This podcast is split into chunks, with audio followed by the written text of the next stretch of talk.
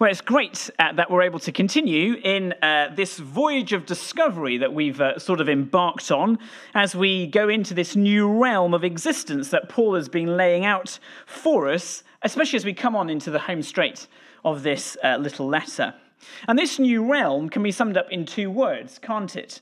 In Christ. It's so total it is all consuming. It doesn't just define our reality, but also our identity, being in Christ. Remember, Christ is your life. It doesn't get more total than that. And as we looked on last week, we were reminded that we've had this full body transplant. He is our past, He is our present, He is our future, and an entire reorientation of our self perception has taken place. Instead of what we think of who we are in Christ, in whom we have died. He is now the person that we identify with, which means we now seek Him and Him only and the things that are above with, thing, with Him, the, the things that He loves. And so I wonder how we've been getting on as we've been working this through in our weeks. Who were we this Monday morning? Last week? Who were we on Thursday evening? How were you when you were confronted with that earthly thing? What did it look like for you to put on the new self? And where might we have failed? And if we have, were we reminded that we're allowed to come back to Christ again, not in shame, but in repentance, as he reminds us that there is no guilt? Rather, that all my sin is nailed to his cross and I bear it no more, and I continue on in him again, in him, in Christ. That is the new realm of living in abundance and growth. And asking those kind of questions is us living that way in Christ. And in doing so, says Paul, it's like being a tree, a tree in the, the Amazon rainforest, full of verdancy and abundancy and rootedness and health and vitality and greenness and life. Paul is teaching a spirituality whereby heaven is breaking into my earthly reality and transforming my experience from the inside of my person out. And so, do we feel this, this way of living? Do we feel the pull of this kind of living? Do we feel the persuasion of Paul's writing here in the Spirit towards what real Christianity looks like? Over and above the pull of the spiritual salesman. That's what Paul is doing here. Remember, he wants us to be absolutely sold on the fact that we are the real deal, that we already have everything that we need for godliness and deep, heavenly on earth Christian experience. We need nothing else. And as we saw last week, this new realm in which we exist, wonderfully, is not a purely individual state of affairs. It's not about me and my relationship with God. It is a corporate state of affairs. It's a family thing. It's about us and our relationship with God and with each other. Verse 11 of chapter 3 that we've just read. Here in Christ, there is no Greek or Jew. There are no human designations in the real term anymore, no, no, no divisions between us in that sense. For Christ is all and is in all. This new boundaryless existence is real and possible. We don't lose um, our, our, identity markers as who I am as a dad or the things I do. Those are things to be celebrated in. Rather, they, they, they don't conform me anymore. I am now at one with my brothers and sisters in the body of Christ. Because Christ is who we are as we gather, gather together as one saved body in Him. However, that left us with a question, didn't it? And that is how should all of this knowledge shape our thinking and our practice in everyday life. We've looked at that a little bit, especially last week. But where Paul goes to, especially in verses 15 and 17 of chapter 3, answers a lot of what this looks like and how we live. Because I think we see here for the first time the two foundations, or two pillars, if you like, of corporate Christian spirituality. These two pillars are found in the two main commands of verses 15 and 16 this morning. There are three commands in the passage that we're going to look at, look at but I want to draw especially on the first two. Verse 15 let the peace of Christ rule. And verse 16, let the word of Christ dwell. And the question we want to ask this morning, as good handlers of God's word, is why do these two commands come up in verses 15 and 16 on the back of everything that has just been said? Because everything else in this chapter makes sense as an integral argument, doesn't it? Um, go back through chapter 3 with me if you've got it open. This is who you are, verses 1 to 4. Therefore, put off what is earthly, verses 5 to 11, so that you can put on what is heavenly, verses 12 to 13. And it all finishes nicely in verse 14. And above all, says Paul, to wrap up, to bring this all to a climax, put on love which makes sense of everything, which binds everything together in perfect harmony as you, you exist in this new boundaryless heavenly uh, God on earth community. It's a perfect end to a well built and powerful train of thought. But Paul doesn't finish there, he continues. He continues by finishing properly with these two commands. Verse 15 let the peace of Christ rule and let the word of Christ dwell. Now, what is going on here? How do they tie into each other? They sound like they should go together. But also, how do they tie in with what has already been said? Well, as we'll see, what Paul is doing here is, is bringing to the, the, the weight of the theology that we've been looking at to bear fully on the corporate life of the church in Colossae and for us here today. Because these verses have the, the, the essence of, of practically speaking the corporate Christian living out between us. Paul is giving us here what it means about how we live together in Christ and what we need to do that. And so it starts, point one of three this morning let the peace of Christ rule in your hearts. Let the peace of Christ rule in your hearts, to which indeed you are called as one body, and be thankful. Now, what is the peace of Christ? Well, it's already been earmarked for us in this very letter. And it's good to do a big recap of all this because this is really where we see all the letter drawing uh, together. It comes up first in Colossians 1, verses 15 to 20. If you've got Bibles, feel free to, to flick back there, scan it with me. Verses 15 to 20 of, of, of chapter 1, they tell us this hymn of praise, if you remember, as to who Jesus is. It's about Christ's preeminence in creation, in the universe, and in the world. And the climax of that is verses 19 and 20. For in Christ, Christ, says Paul, all the fullness of God was pleased to dwell, and through him to reconcile to himself all things, whether on earth or in heaven, making peace by the blood of his cross. You see, this peace that Paul is reminding the Colossians of is a peace that is achieved by Jesus dying on the cross. It's a peace that achieves the parallel idea in verse 20 of the, of the reconciliation of all things, bringing things into peace with other things.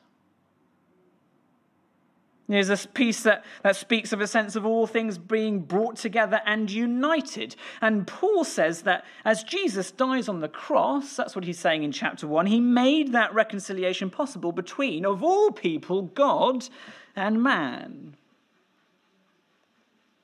And because that is possible, so reconciliation is brought between man and man, man and woman, woman and woman, all of humanity.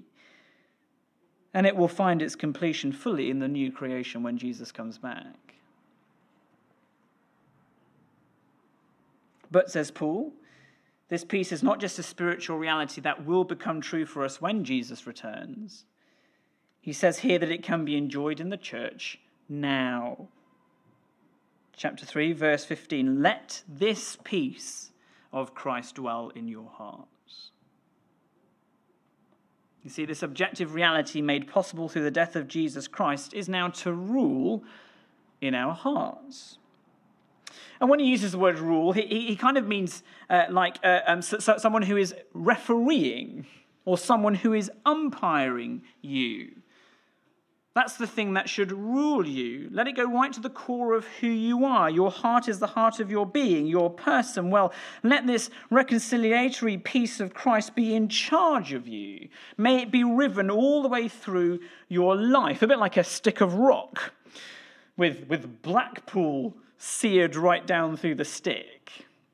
You cut it any any point, and there it is. So too in Christ, with Christ's peace that He has won for mankind. If someone were to break you open, this rule of this reconciliatory peace between you and your fellow humans and believers in community with you, between you and your God, it should always be seen, always be evident. The heart is the control center of the person in the Bible. And so everything you do and think and say is managed and refereed, if you like, by this peace. It, it determines what is right and wrong, what's in and what's out, or to use the language of Colossians, what is put on and what is put off. You see, the false spirituality that the Colossians were being sold at the end of chapter 2 is, is inherently divisive, isn't it? Again and again, Paul uses the word disqualify. These spiritual salesmen were going around and saying things like, Oh, you haven't had that vision? Oh, that's, that's interesting. I suppose if you're happy with that, that's, that's great. But, but, but we're much more involved spiritually than that. I'm surprised you wouldn't want what we have. You must be a very different kind of Christian to us. In fact, if you, if you were a Christian, I think you'd want to be with us, but who am I?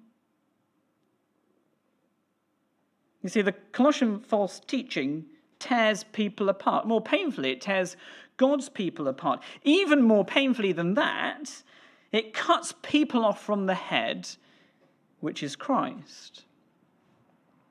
The Colossians' false spirituality, sold at a price by these spiritual salesmen, inherently divides. It is painfully destructive. And Paul says throughout this book and concentrated on these few verses Christian, that cannot be so. Whatever is at the heart of your spirituality and your spiritual practice, if you are in Christ, then it must be governed by and ruled over and characterized by the peace of Christ. Now, what does that look like? Well, have you ever had an experience of Christian life which has been personally edifying, for example, and upbuilding or deeply encouraging? How do you bring that to bear on the rest of the church family? Do you do it in a way that is peace loving? That encourages that other person at the right time, that draws them into you and into the wider church family as you seek to love them deeply? Or do you talk about that experience in a way that is disqualifying? How do you bring your gifts and talents to bear on the church family? Do you use them sacrificially and peace loving?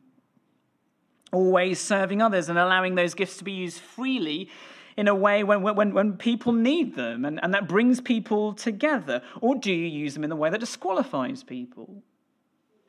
In a way that takes people hostage as you withdraw your gifts or talents? I've been in a, a number of churches that, that I've been in and I've heard of where people sort of withdraw their gifts and their talents as if they're on strike because they've been slighted by someone in the church, or because they, they want to hear something um, different, or, or, or, they want something from the leadership team in a particular way. It's almost as if they're weaponizing their talents, something that the church desperately needs, but, but they, they won't give it over. That is not letting the peace of Christ rule in those moments.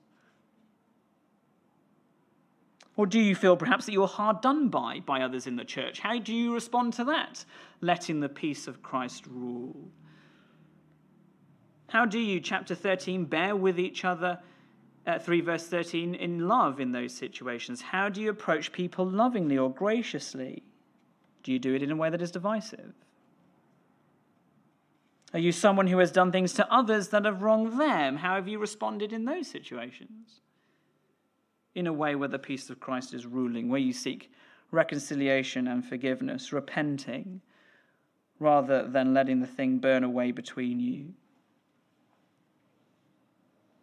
Well, Paul says it's like we now have a new leader, a new captain of the bridge, a new referee, a new different kind of conscience that now decides rightly how we should conduct ourselves with each other. And it is this peace of Christ which rules in our hearts.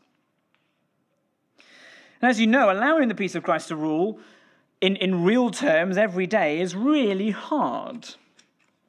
I did a research project a number of years ago HTC on Bonhoeffer, who's a, somewhat of a, a, a hero of mine. And And I looked at his theology on the church during the height of the Nazi regime, and he said many remarkable things. And this is one of the things that he said. He said, I'm, I'm not so worried about what is going on outside of the church. Remember the sort of situation that he's speaking to. He said, I'm more worried about what is going on in the heart of the church between people. And then he says this he says, People love the idea of community. We love the idea of community much more than we really love the experience of it. And he's right. We sort of know what that means. I love the idea of, uh, of, of, of the peace of Christ ruling among us. Who, who wouldn't? However, I'm not so keen necessarily as to what that looks like practically. I don't like the idea of having to seek forgiveness when I've messed up in the church family or having to deal with being wronged myself. I don't like the thought of having to take the strain of some of the work in the church at points when I don't seem to be recognized or praised for it. I don't like the idea of having to always put other people's interests before my own. It's just hard. But that is what it looks like to let the peace of Christ rule among us corporately in our hearts. That is the embodiment of what putting on Christ looks like. This is the full outworking of what it means to seek the things that are above. This is what it really means to walk in a manner worthy of the Lord, fully pleasing to Him.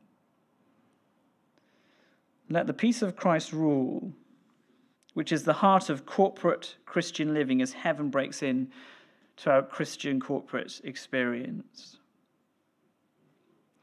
But Paul moves on. Secondly, he says, So then let the word of Christ dwell. Verse 16 Let the word of Christ dwell in you richly, teaching and admonishing one another in all wisdom, singing psalms, hymns, and spiritual songs with thankfulness in your hearts to God. Again, what is it the word of Christ that we want to dwell in us. Where do we see this elsewhere in Colossians? Well, we see it first mentioned again in chapter 1, verse 15. This is the word of truth. The gospel which has come to you, says Paul, as indeed in the whole world it is bearing fruit and increasing. It was the gospel that was pointing towards a hope that is being stored up in heaven for us, which we know now is represented in Christ when he will one day appear. It is this word of truth who introduced the Colossian church to the grace of God embodied in the person of Jesus Christ.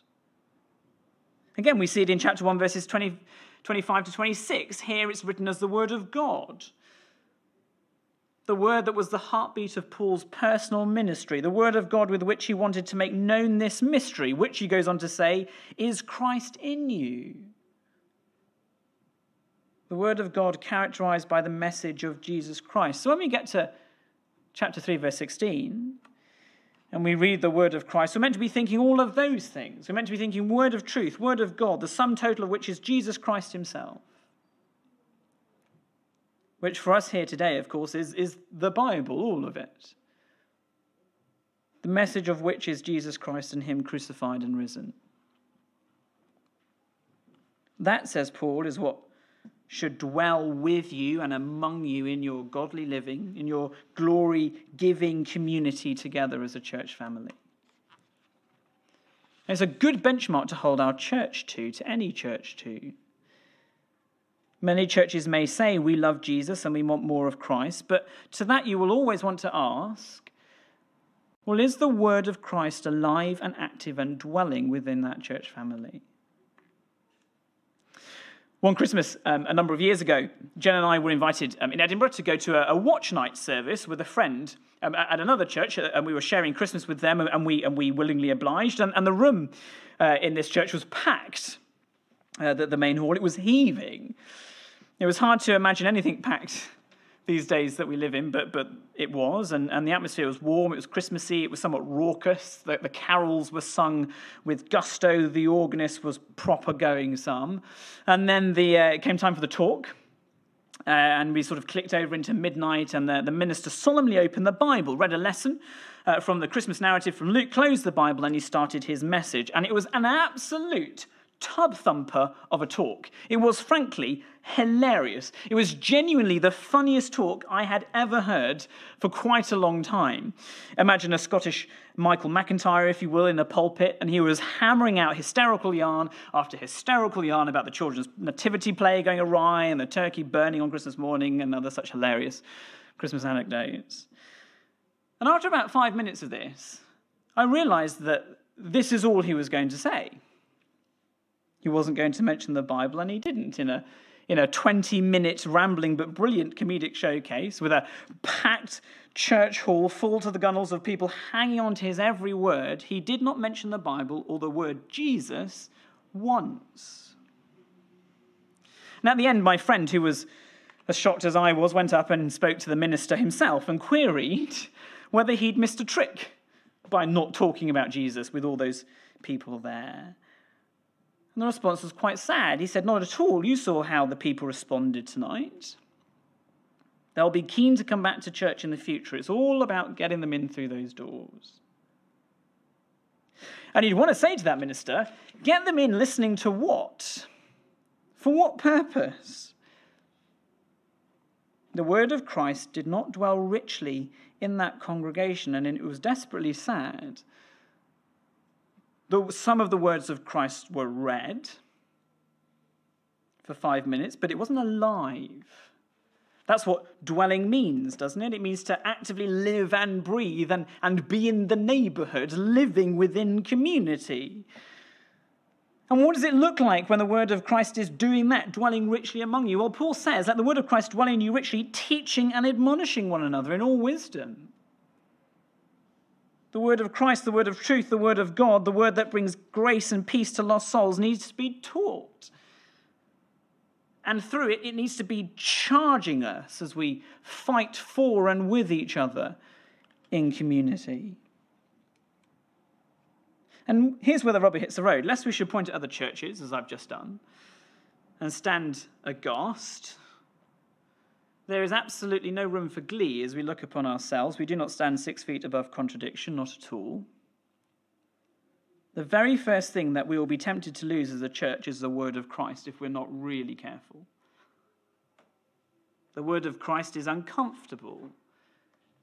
It grates against us as we sin. It doesn't leave us static. It keeps us pushing us forward. It divides souls and calls people to abandon lives and deeply held habits and identifications and lifestyles. It doesn't resonate well with culture. It is offensive to those who are perishing and it constantly disciplines the believer. That's why Paul uses the word admonishing here. It's not a comfortable thing, it's a challenging thing. But it is a beautiful thing. As we've seen, the word of Christ is still what it is in Colossians the word that brings life, the word that takes us to this future glory, the word that cements us in the Christ of the cosmos and the Christ of the cross.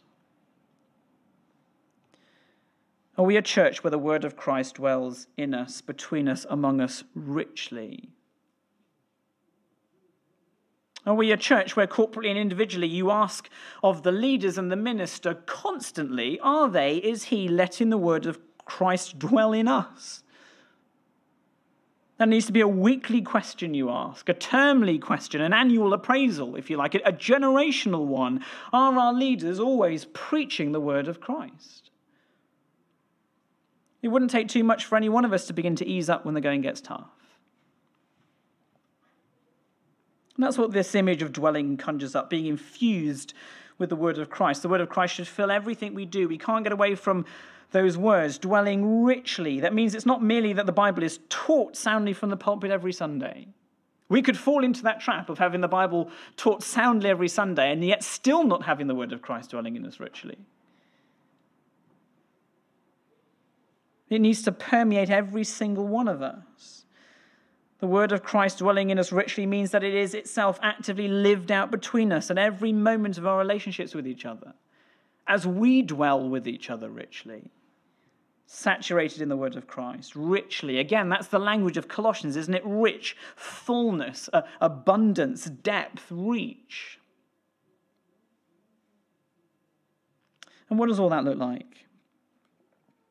Well, basically, in our living out of the first command of these verses, in letting the peace of Christ rule in our hearts, are we doing that fueled by the word of Christ dwelling in us richly? As we teach and admonish one another. That means, is our service to each other motivated by the word of God or motivated by how good I look? in looking after each other, in our encouragement of each other, are we readily speaking the words of Christ to each other, such that the word of Christ is the point of my activity, not, not, my, not myself? Are we a people who, at the end of the service or a small group, rather than talking about the weather or coronavirus or lunch, as fine as those things are, are we ready to engage in conversation about what was preached? And we are people who, incredible as it may sound, are actually quite embarrassed by talking even to my closest Christian friends about Jesus.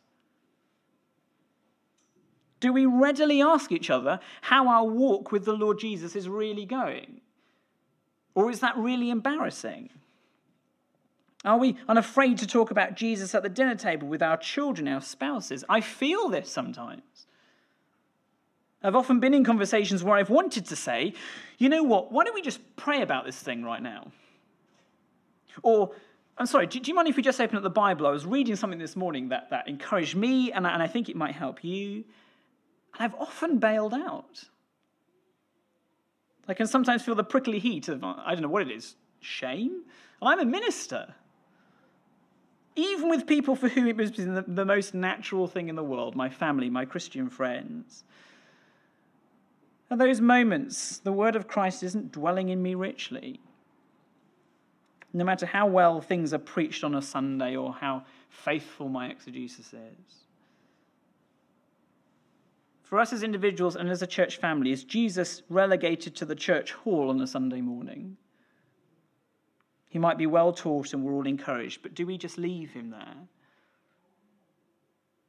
You might even serve well and rightly and love each other well, but in the right moments of deepening friendships and relationships in the church family, are we ready to speak the word of Christ to each other? Also, are we unafraid to challenge each other? That's what admonish means. This is really difficult. This doesn't mean we challenge each other self righteously, but are we unafraid to say the difficult things to each other in love with thankfulness? Verse 17 and in deep, enduring relationship where things might need to be said? Are we people who are humble enough to be admonished, challenged in our daily walk with the Lord?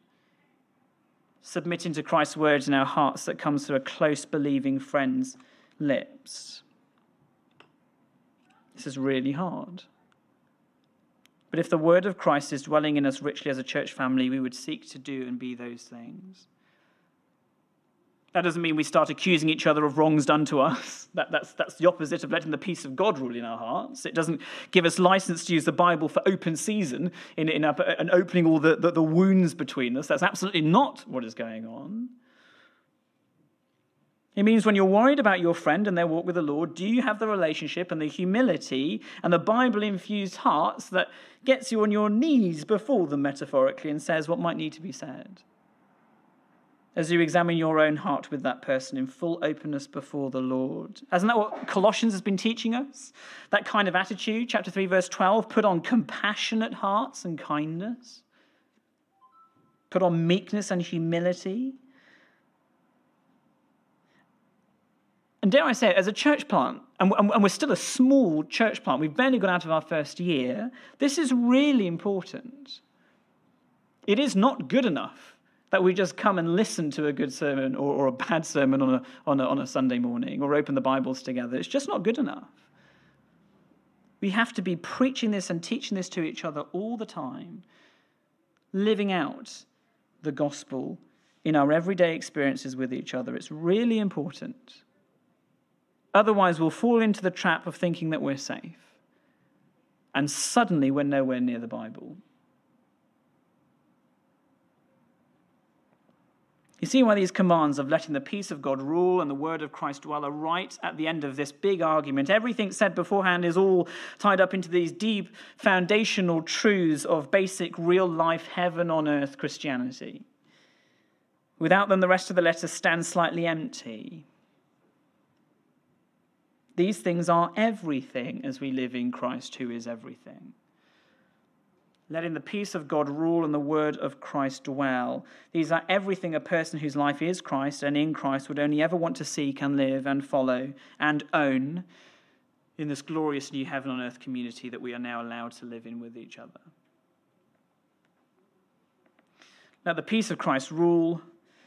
Let the word of Christ dwell richly. But there is one more command in these verses. It comes in verse 17, and this is where we'll finish. Thirdly and finally, do everything, therefore, in the name of the Lord Jesus with thanksgiving. Whatever you do, says Paul, in word or deed, do everything in the name of the Lord Jesus, giving thanks to God the Father through him. You see, as wonderful as this corporate Christian living is, and as powerful an antidote as it is to these spiritual salesmen, these false spiritual teachers that we met at the end of chapter 2, corporate Christian living is not the whole show. Wonderfully, uh, our Christian spirituality doesn't need to remain within these four walls or even between each other, centered merely in each other in the church family. You see, what these spiritual salesmen are selling is inherently institutionalizing, for want of a better word. It is inherently restrictive for people and things. It might even show some kind of close community, but it is very restrictive. It kind of has to be if you think about it. Remember back in chapter 2 what these salesmen are selling high church religiosity, or special baptisms and ceremonies, uh, prescriptive rites and rules of passage and, and feasts and festivals, those noon uh, feasts and Sabbath days. Well, all of those things require buy in to a particular place or a building or a setup or a sect or a group, don't they? They all require a particular allegiance to an earthly body, whether this is a particular church building or that church's distinctive teaching or this special meeting where those certain experiences can be found. But Paul says that that's not the case. He says, in everything, in every part of your life, do it all in the name of Jesus. exhibit this kind of living in every single area of your life, not just on a Sunday. Now, not doing away with the, the specialness of meeting together on a Sunday morning. That's why we spent weeks as a leadership team trying, trying to write up how we could meet on a Sunday morning, especially in the midst of what we're going through, because it is a truly spiritually wonderful thing to be doing, actually attending and meeting church together. We lose something significant when we can't. It's also why I encourage us in the weekly email this week to turn up to prayer meetings. It's wonderful when we do.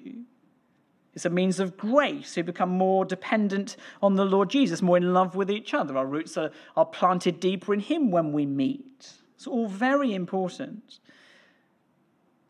But if those meetings are my sum total of my Christian life, if that is what I'm living for, if I'm living for Sunday or, or I'm living to, to see people, if those things are the things that, that, that sort of functionally save me, well, it's all woefully deficient.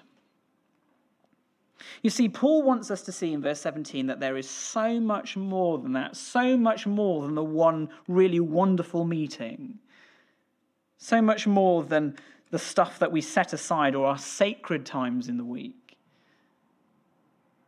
For this Christian living, in Christ's experience, living in Him affects the whole of your life. And whereas we saw that a few weeks ago, that, that means in terms of your past, your present, and your future being, well, here we see that it also affects both the sacred and the secular parts of your life. For there is no sacred secular divide in Christian living. How I exhibit on a Sunday is exactly how I should exhibit myself on a Monday morning. It's not as if Sunday is the high point and Monday is the low point. That's not at all. High octane Christianity, if you like, starts on Monday morning as much as it does on a Sunday. At your desk, in your office, at your kitchen table with the kids, in, in your lectures online, every part of your life, whatever it is you do, should all be done in the name of the Lord Jesus, giving thanks to God the Father through him. Again, there's another Colossian sense of completeness to that command, isn't it? Whatever you do, in the fullness of everything that you do, the Christian life spilling out into every single realm of your experience. That's what we'll be looking at next week in our final installment of this letter, as Callum reminds us of what these everyday, whatever you do realms of life are being a dad, being a mum, being a good child, being an obedient worker, being a benevolent boss. These are the whatever you do areas of life, aren't they? As a doctor, for those of you who are doctors, you don't doctor on a Monday to Friday or, or when you're at the hospital and then you pick up Christ on Sunday. Not at all. You doctor as someone who is in Christ, doing your job in the name of the Lord Jesus, in whom you have everything, the, the ruler of the cosmos. Can you see it makes your job totally different? How do you doctor or teach or project manage or administrate or study or parent in the name of the Lord, giving thanks to the Father? Well, it means that you become the best doctor, stroke teacher, stroke project manager, stroke administrator, stroke parent, etc. You can be. For the sake of Jesus, you're doing it for Him, pleasing to the Father. That's what we saw earlier. Living in a manner worthy of Him. I want to work for Jesus, not necessarily just for my boss.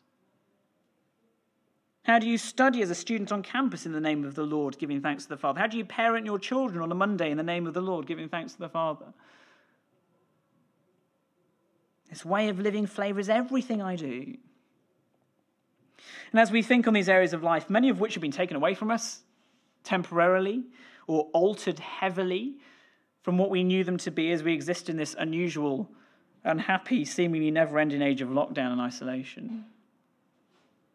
Can you see how much more important it is in this kind of lifestyle that we're living in now, that this everyday life of living for Jesus is taught and lived. Just because we can't always meet at church together doesn't mean I don't actively seek to live for Christ in everything that I do, giving thanks to Him in whatever it is I am doing when I'm around church people. Just because we can't readily see our friends doesn't mean I should not be actively seeking the peace of Christ ruling in my heart as I think about them and pray for them in whatever it is I am doing. Just because I'm not in the office on a Monday morning doesn't mean I can't serve my colleagues well. Just because I'm not around many other people doesn't mean I shouldn't be seeking how to let the word of Christ dwell in me richly in whatever it is I am doing and with whoever may be around me at the time. And even when we are banned from singing psalms, hymns, and spiritual songs out loud to each other for good reason.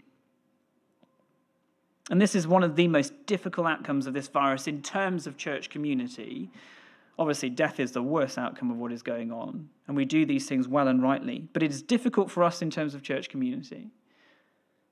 We are a singing people. We are tasked with singing to each other. It's something I wrestle with more than anything else. Because we're commanded to sing with it. I find it really hard. I find it really hard not to sing the, the, the words that we're singing because they mean so much to us. It's how we're taught and admonished. It's the way that we are living out the gospel in our community experience. But even when that is lost to us, what truths of the Bible, in thankfulness to God the Father in the name of Jesus, are we singing to each other via texts? In our phone conversations, in our emails, in our chats, on our walks, in our meeting up in gardens and parks. Whatever we are doing, and wherever we are, and whatever is going on around us, we do everything. Everything being the fullness of chapter 3, as we let the peace of Christ rule and the word of Christ dwell, we do everything in the name of the Lord Jesus, giving thanks to God the Father. And that's where we close today. The last word that Paul has in this part of his argument in outflanking the spiritual salesman in undoing the desire to go and look for heaven elsewhere is thankfulness.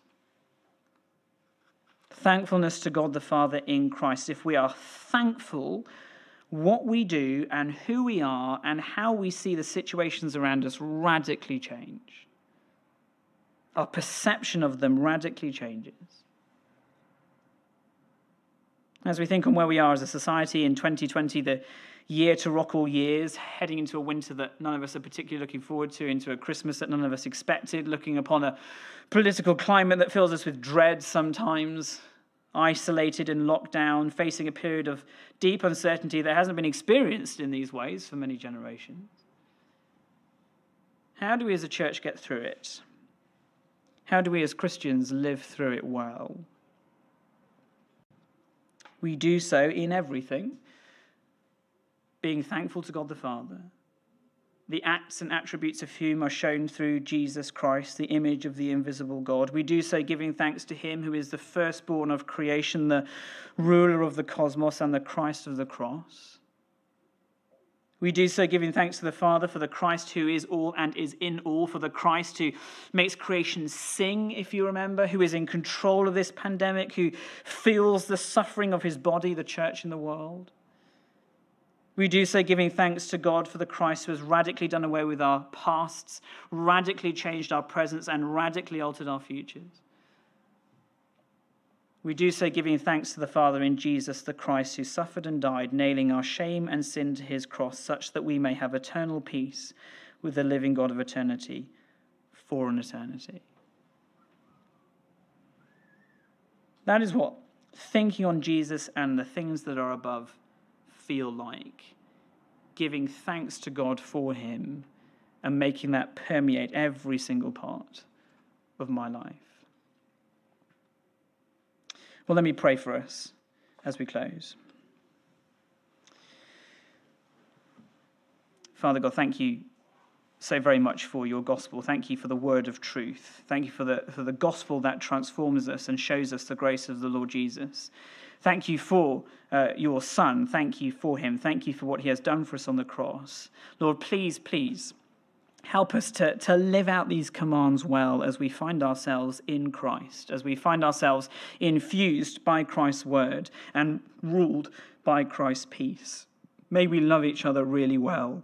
May we learn how to bear with each other in love. May we, word, may we learn um, in, in new and different ways under the situations that we find ourselves in to sing to each other psalms, hymns, and spiritual songs of Christ's words that um, inspire us and urge us and, and challenge us and encourage us. Father God, may we exist well as a church community, um, and, and, and may we encourage others in the gospel, we pray. Father God, may it be very much, even as it is hard to be seen in these times and in the times that we live in, being isolated and, and stuck indoors. Please, may what we do, in, in every single thing that we do, radiate Christ, such that, that people may want to, to, to know more about him, that he becomes noticeable in the way we conduct ourselves and live out this wonderful life that you have called us to live. Father God, keep us together as a church family, we pray. Lord, keep us loving each other. Keep us persevering in the Lord Jesus. Lord, when things get really tough, help us to cling on to what we know to be true that Christ is everything, that he is in everything, and that he has everything under his control. Lord, may that warm our hearts this morning, and may we encourage each other as we go from here, living out um, the, the high experience of Christian life um, tomorrow morning and for the rest of the week, we pray. In your strong name, giving thanks to you, our Saviour and our Lord. Amen.